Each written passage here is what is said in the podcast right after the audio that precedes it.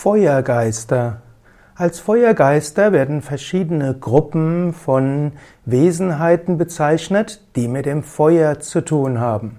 In der Anthroposophie werden zum Beispiel die geistigen Wesenheiten aus der Hierarchie der Erzengel auch als Feuergeister bezeichnet, weil sie viel bewirken und weil sie mit großer Intensität wirken. Dann werden auch die Elementarwesen des Feuers als Feuergeister bezeichnet, eben die Salamander.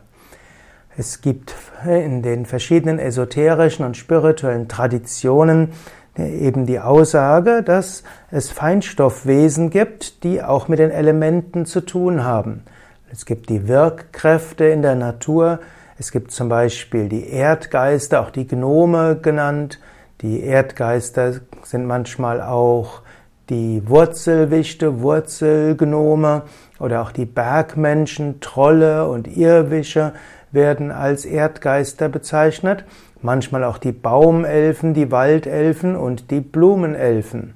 Aus der griechischen Mythologie gibt es im Kontext der Erdgeister auch die Faune und die Triaden. Die Zwerge werden auch oft zu den Erdgeistern gezählt. Und ähnlich gibt es dann die Wassergeister, die werden auch als die Undinen bezeichnet. Dazu gehören dann auch die Wassermänner, die Wasserfrauen, die Neckar, die Meerjungfrauen und die Nixen. In der griechischen Mythologie gibt es auch die Nymphen und die Najaden und die Nereiden und das sind alles Wassergeister. Dann gibt es die Luftgeister, die werden als die Sylphen bezeichnet, sie sind die Hüter der Luft und da heißt es, dass Wind und Wolken unter der Obhut der Luftgeister stehen.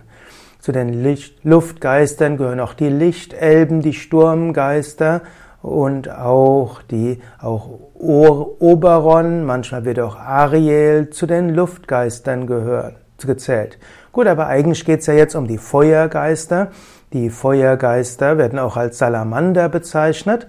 Die Feuergeister stehen für das Feuer, für das Wesen des Feuers, für die Wärmeprozesse wie auch für die verschiedenen für die verschiedenen Wandlungskräfte, Umwandlungskräfte der Natur.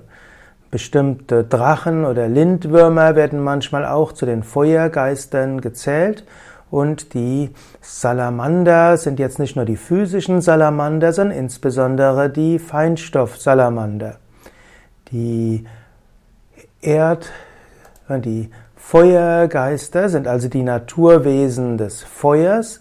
Die Naturwesen des Feuers gehören zu denen, die den Menschen Kraft geben, Energie geben, denen die Intensität geben, vieles zu tun.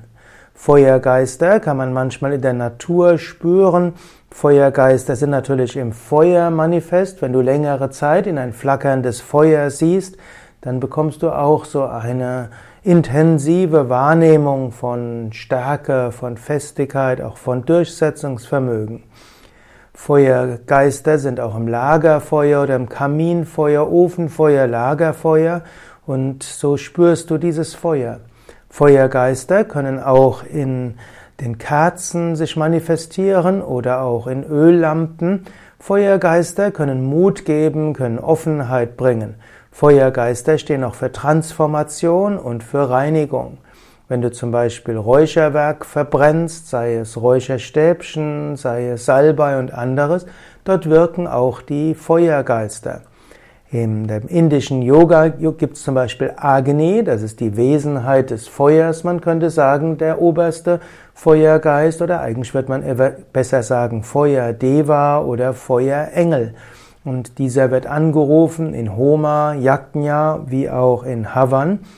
Homa, Yajna, Havan sind letztlich ähnliche Feuerrituale und so wirkt dann Agni als Mittler zwischen der menschlichen und der spirituellen Welt. Feuergeister helfen auch loszulassen von alten Mustern, von Glaubenssätzen. Feuergeister bedeutet neuen Enthusiasmus und Freude und das Verbrennen. Zum Feuergeist gehört vielleicht auch Phönix und der Phönix steht ja dafür, alles wieder loszulassen und sich neu zu manifestieren. Feuergeist ist also auch das Wiedererwachen und das Wiederbeleben und auch das Aufwachen aus einer depressiven Phase, aus einer Phase von Äh, Melancholie ist der neue Lebensgeist.